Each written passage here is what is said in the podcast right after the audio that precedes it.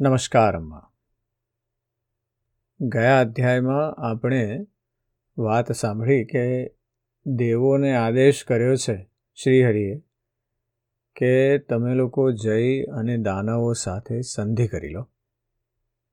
અને ત્યારબાદ એમને જણાવો કે આપણે જો પૃથ્વી પરના બધા પ્રકારના ભોગ ભોગવવા હોય સૃષ્ટિમાં, તો આપણે સમુદ્ર મંથન કરવું પડશે. અને એના માટે મંદરાચલ પર્વતની જરૂર પડશે. અને આ વાત સાંભળી અને દાનવોને પણ થયું કે હા, આવું કંઈક કરવું જોઈએ. અને એટલે મંદરાચલ પર્વતનો રવૈયો બનાવવાનો પ્લાન કર્યો. ક્ષીર સમુદ્રમાં તરફ એને લઈ જવાનો પ્રયત્ન કર્યો. અને વાસુકી નાગનું નેતરું બનાવ્યું. આ કરવા માટે એમણે મંદરાચલ પર્વતને એકલા દેવતાઓ પણ ઉંચકી શકે એમ નહોતા, એકલા દાનવો પણ ઉંચકી શકે એમ નહોતા. એટલે બંને સાથે કામ કરવાનું હતું. અને બંને સાથે કામ કર્યા એટલે થોડે સુધી લઈ જઈ શક્યા. પણ પછી મંદરાચલ પર્વત ઉંચકી ના શક્યા આમાં કેટલાય દેવો ને કેટલાય દાનવો બધા એની નીચે દટાઈ ગયા. એ શ્રીહરિએ જોયું એવું એટલે શ્રીહરિ પાછા પ્રગટ થયા અને પોતાના ગરુડવાર મંદરાચલ પર્વતને લઈને ક્ષીર સમુદ્રના કાંઠે એ લઈ આવ્યા. અને જે મરી ગયેલા દેવો અને દાનવો હતા, એ બધાને પણ એમણે જીવિત કર્યા. આજની કથામાં આપણે સમુદ્ર મંથનના આરંભની વાત કરવી છે. શ્રી સુખદેવજી કહે છે કે, હે પરીક્ષિત, દેવો અને દાનવોએ સમુદ્ર મંથનમાંથી મળનારના અમૃતમાં તમારો પણ ભાગ રહેશે. એવું વચન આપીને નાગોના રાજા વાસુકીને પણ સામેલ કર્યા. ત્યારબાદ તે લોકોએ વાસુકી નાગને નેતરાની જેમ મંદરાચર પર લપેટીને સારી પેઠે તત્પર થઈને ઘણા ઉત્સાહ અને આનંદથી અમૃત મેળવવા માટે સમુદ્રનું મંથન આરંભ્યું. તે સમયે સૌના પહેલાં અજિત ભગવાન વાસુકીના મુખ તરફના છેડે રહેલા હોવાથી બધા દેવો પણ તે બાજુએ જ ખેંચવા ઊભા રહ્યા. પરંતુ ભગવાનની આ ચેષ્ટા દૈત્ય સેનાપતિઓને ગમી નહીં. તેથી તેમણે કહ્યું, પૂંછડું તો નાગનું અશુભ અંગ છે. અમે તેને પકડીશું નહીં. અમે વેદશાસ્ત્રોનું વિધિપૂર્વક અધ્યયન કરેલું છે. ઊંચા કુળમાં અમારો જન્મ થયેલો છે અને વીરતાના મોટા મોટા કામ અમે કર્યા છે. અમે દેવો કરતાં કોઈ વાતે ઓછા છીએ? આમ કહીને દાનવો એક તરફ ઊભા રહી ગયા.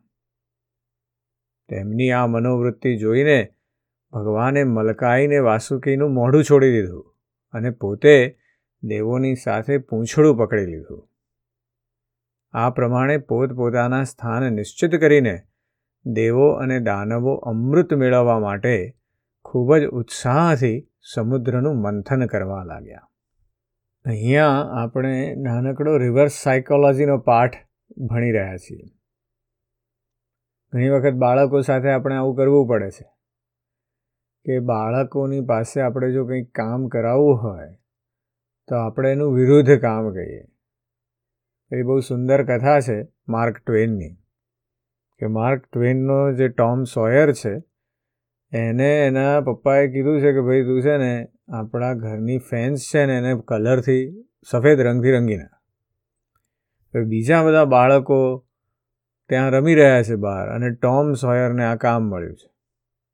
ટોમ સોયરને આ કામ કરવું નથી, એને તો આનંદ કરવો છે. પણ સાલું ફસાયો છે, પપ્પાએ કીધું છે એટલે કરવું જ પડશે. એટલે એણે વિચાર્યું અને પછી તો એકદમ ઉત્સાહ સાથે મંડી પડ્યો. આમ રંગ કરે ને આમ રંગ કરે ને મજાના છાંટા પાડે ને પછી બધું કલર કરવા માંડે ફેન્સને એટલે બધા બાળકોએ જોયું. અને બાળકોને તો હંમેશા જિજ્ઞાસા એટલે તરત ટોમ સોયર પાસે આવ્યા ભાઈ, તું શું કરે છે? કે, તમે બધા તો રમ્યા જ કરો. મને જો કેટલું મોટું કામ મળ્યું છે. આખી ફેન્સને રંગવાની છે મારે કે તમારે જેવું થોડું છે મારે? અને કેટલી મજા આવે આ ફેન્સ રંગવાની તો. ખૂબ વ્હાઈટ કરી નાખીશું તો મજા નહીં તો બધા બાળકોને એ જ થયું પાછું. કે તો અમે આ કરી શકીએ. એ ટોમ સોયર કે, એમ કંઈ થોડું થતું હશે?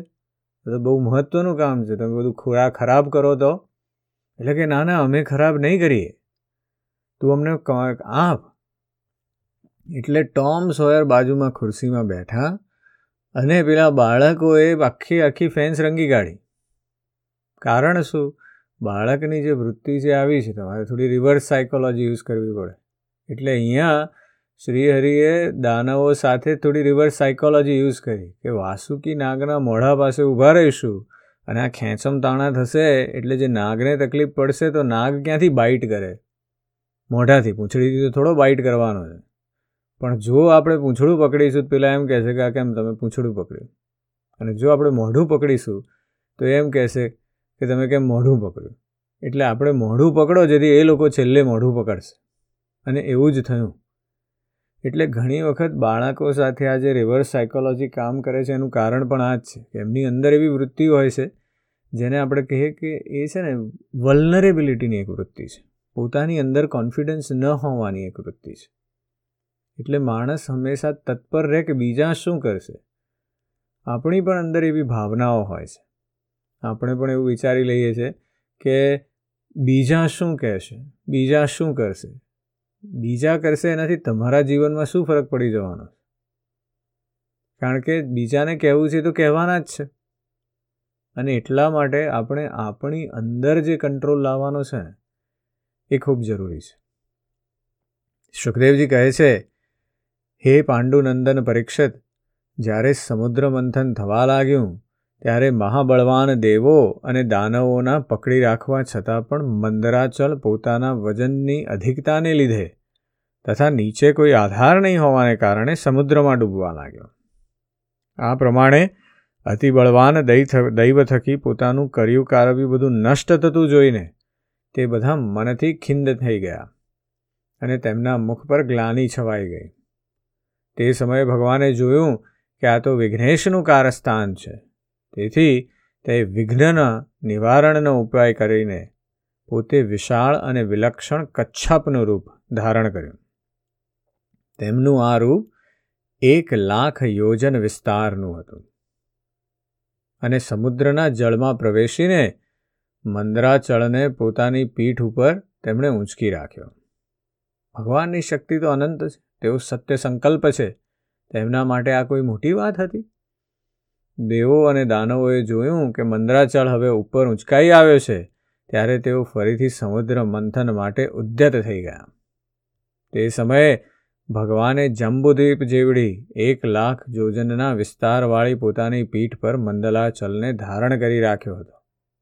મોટા મોટા દેવો અને દાનવોએ જ્યારે પોતાના બાહુબળથી મંદરાચલને હલાવ્યો, ત્યારે તે ભગવાનની પીઠ પર ઘૂમવા લાગ્યો. અનંત શક્તિમાન આદિકચ્છપ ભગવાનને તે પર્વતનું ચક્રાવે ઘૂમવું એવું લાગતું હતું કે જાણે કોઈ તેમની પીઠને ખંજવાળતું હોય. એ સાથે જ ભગવાને સમુદ્ર મંથનને સફળ કરવા માટે અસુરોમાં પોતાની શક્તિ અને બળતા વધારતા રહીને અસુર રૂપે પ્રવેશ કર્યો અને તેવી જ રીતે તેમણે દેવતાઓને પ્રોત્સાહિત કરતા રહીને તેમનામાં દેવ રૂપે પ્રવેશ કર્યો. જ્યારે વાસુકી નાગમાં નિંદ્રા રૂપે પ્રવેશ કર્યો, જેથી ખેંચતી વખતે તેમને કષ્ટ ન થાય. આ તરફ પર્વત ઉપર બીજા પર્વત જેવા બનીને સહસ્ત્રબાહુ ભગવાને પોતાની ભૂજાઓ વડે તેને દબાવી અને બેસી ગયા. તે સમયે આકાશમાં બ્રહ્મા, શંકર, ઇન્દ્ર વગેરે તેમની સ્તુતિ કરતા તેમના પર પુષ્પવૃષ્ટિ કરવા લાગ્યા.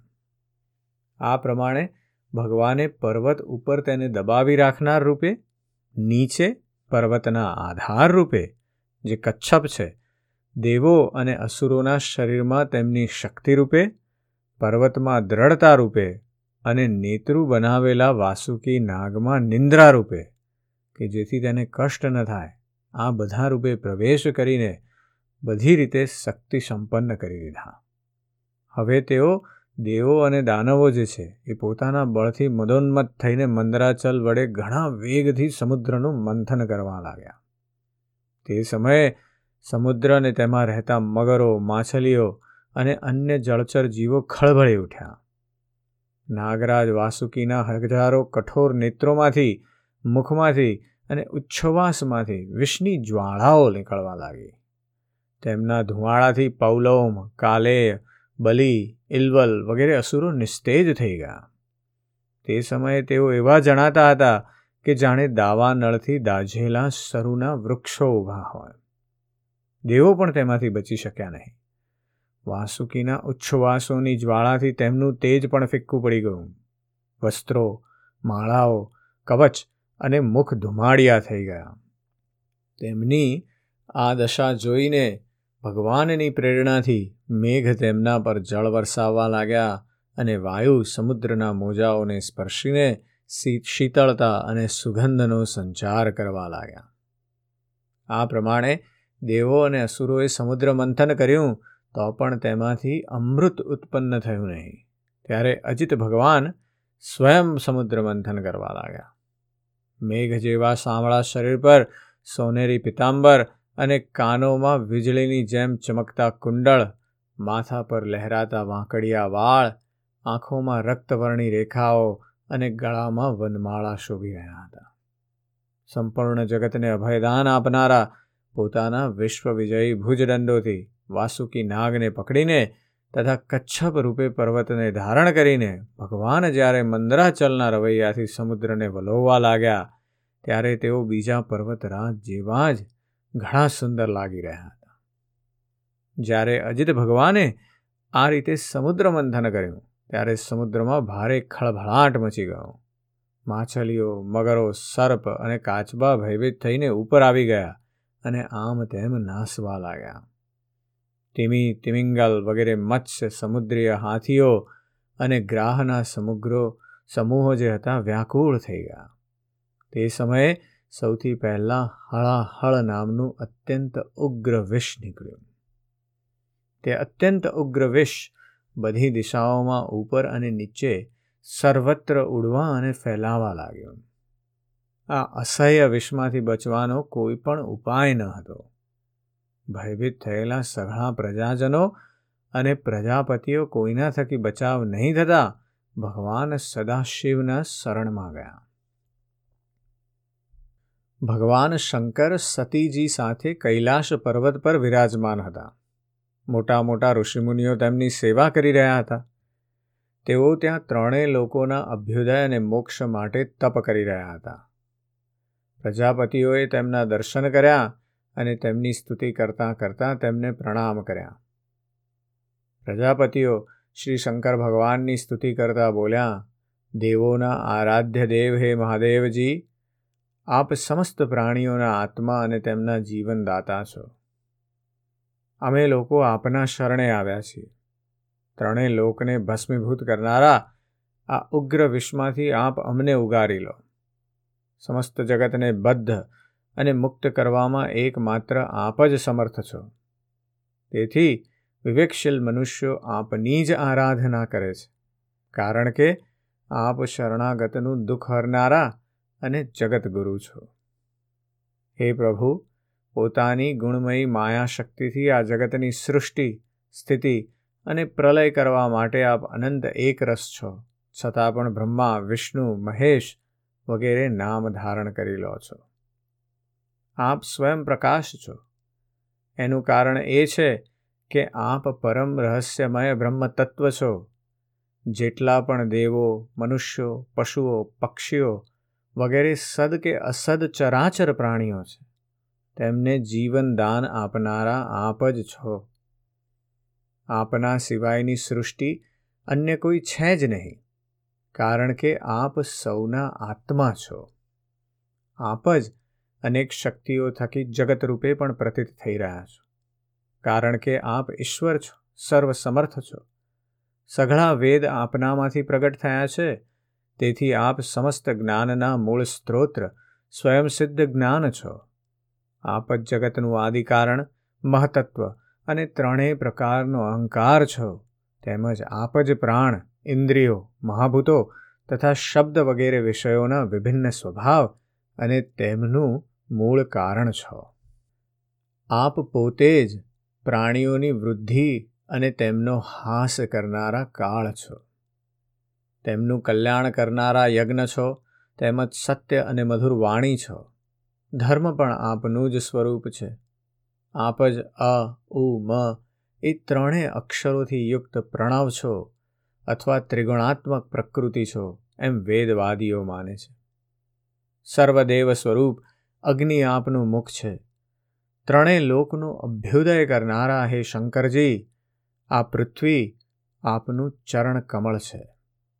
આપ અખિલ દેવ સ્વરૂપ છો. આ કાળ આપની ગતિ છે, દિશાઓ કાન છે, વરુણ જીહ્વા છે, આકાશ આપની નાભી છે, વાયુ શ્વાસ છે, સૂર્ય નેત્રો છે અને જળ વીર્ય છે.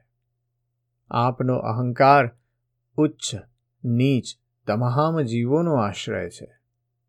ચંદ્ર આપનું મન છે અને હે પ્રભુ, સ્વર્ગ આપનું મસ્તક છે. વેદ સ્વરૂપ હે ભગવાન, સમુદ્ર આપની કુખ છે. પર્વતો અસ્થિ સમૂહ છે. સર્વ પ્રકારની ઔષધિઓ અને ઘાસ આપના રૂવાંટા છે.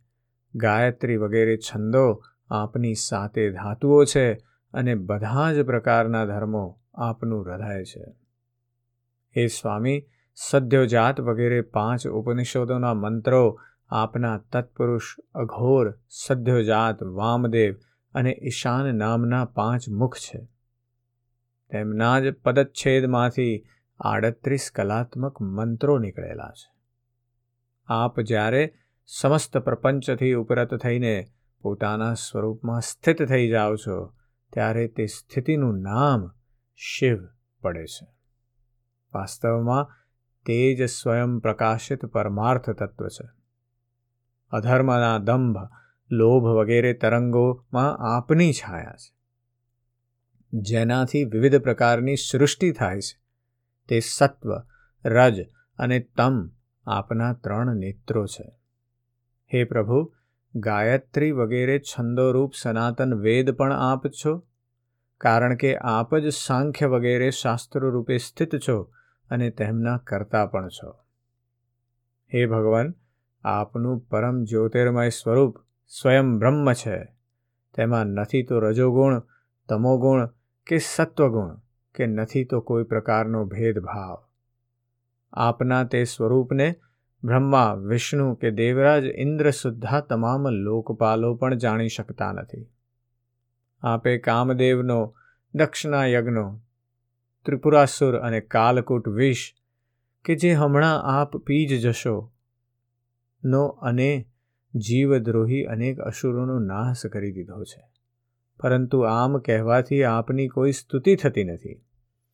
કારણ કે પ્રલયના સમયે આપનું જ રચેલું આ વિશ્વ, આપના જ નેત્રમાંથી નીકળેલા અગ્નિના તણખાઓ અને જ્વાળાથી બળીને ભસ્મ થઈ જાય છે. અને આપ તો એવી રીતે ધ્યાનમગ્ન રહો છો કે આપને તેની ખબર જ પડતી નથી. જીવન મુક્ત આત્મારામ મનુષ્યો પોતાના હૃદયમાં આપના ઉભય ચરણ કમળોનું ધ્યાન ધરતા રહે છે તથા આપ પોતે પણ નિરંતર જ્ઞાન અને તપમાં લીન જ રહો છો. આમ છતાં સતીજીની સાથે રહેતા હોવાને જોઈને આપને જેઓ આસક્ત માને છે અને સ્મશાનવાસી હોવાને કારણે આપને જેઓ ઉગ્ર કે નિષ્ઠુર જણાવે છે તે મૂર્ખાઓ આપની લીલાઓનું રહસ્ય શું જાણે? તેમનું એ પ્રમાણે માનવું જણાવવું એ નિર્લજ્જતા ભરેલું છે. માયા આ કાર્યકારણરૂપી જગતથી પર છે અને આપ માયાથી પર છો. તેથી હે પ્રભુ, બ્રહ્માજી વગેરે પણ આપના અનંત સ્વરૂપનું સાક્ષાત જ્ઞાન પામવા સમર્થ હોતા નથી. તો પછી આપની સ્તુતિ તો કેમ કરી જ શકે? આવી સ્થિતિમાં તેમના પુત્રોના પુત્રો અમે તો કહી શું શકીએ? તેમ છતાં, અમે પોતાની શક્તિ અનુસાર આપનું થોડું ગુણગાન કર્યું છે. અમે તો માત્ર આપના તે લીલા વિહારી રૂપને જ જોઈ રહ્યા છીએ. અમે આપના પરમ સ્વરૂપને જાણતા નથી. હે મહેશ્વર, જો કે આપની લીલાઓ અવ્યક્ત છે, તો પણ સંસારનું કલ્યાણ કરવા માટે આપ વ્યક્ત રૂપે રહો છો. શ્રી સુખદેવજી કહે છે કે, હે પરીક્ષિત પ્રજાનું આ સંકટ જોઈને સમસ્ત પ્રાણીઓના નિર્હેતુક સુરત દેવાધિદેવ શ્રી શંકરના હૃદયમાં કૃપાને લીધે ઘણી વ્યથા થઈ. તેમણે પોતાના પ્રિયા સતીને આ પ્રમાણે કહ્યું. શ્રી શિવજી કહે છે, હે ભવાની, એ ઘણા દુઃખની વાત છે. જુઓ તો ખરા, સમુદ્ર મંથન કરવાથી નીકળેલા કાળકૂટ વિષને કારણે પ્રજાજનોને કેટલું મોટું સંકટ આવી પડ્યું છે. તેઓ બિચારા કોઈ પણ પ્રકારે પોતાના પ્રાણ બચાવવા ઈચ્છે છે. અત્યારે મારું એ કર્તવ્ય છે કે હું એમને નિર્ભય કરી દઉં. જેમનામાં શક્તિ સામર્થ્ય છે, તેમના જીવનની સફળતા એમાં જ છે કે તેઓ દિન દુઃખીઓનું રક્ષણ કરે. સજ્જનો, પોતાના ક્ષણભંગુર પ્રાણોનો બલિ આપીને પણ બીજા પ્રાણીઓને પ્રાણ બચાવે છે. હે કલ્યાણી, પોતાની જ મોહની માયામાં ફસાઈને સંસારી જીવો મોહિત થઈ રહ્યા છે. અને એકબીજા સાથે વેર બાંધી બેઠા છે. તેમના પર જે કૃપા કરે છે, તેના પર સર્વના આત્મા ભગવાન શ્રી કૃષ્ણ પ્રસન્ન થાય છે. અને જ્યારે ભગવાન પ્રસન્ન થઈ જાય છે, ત્યારે ચરાચર જગત સહિત હું પણ પ્રસન્ન થઈ જાઉં છું. તેથી હમણાં જ હું આ વિષ્ણુ પાન કરું છું કે જેથી મારી પ્રજાનું કલ્યાણ થાય.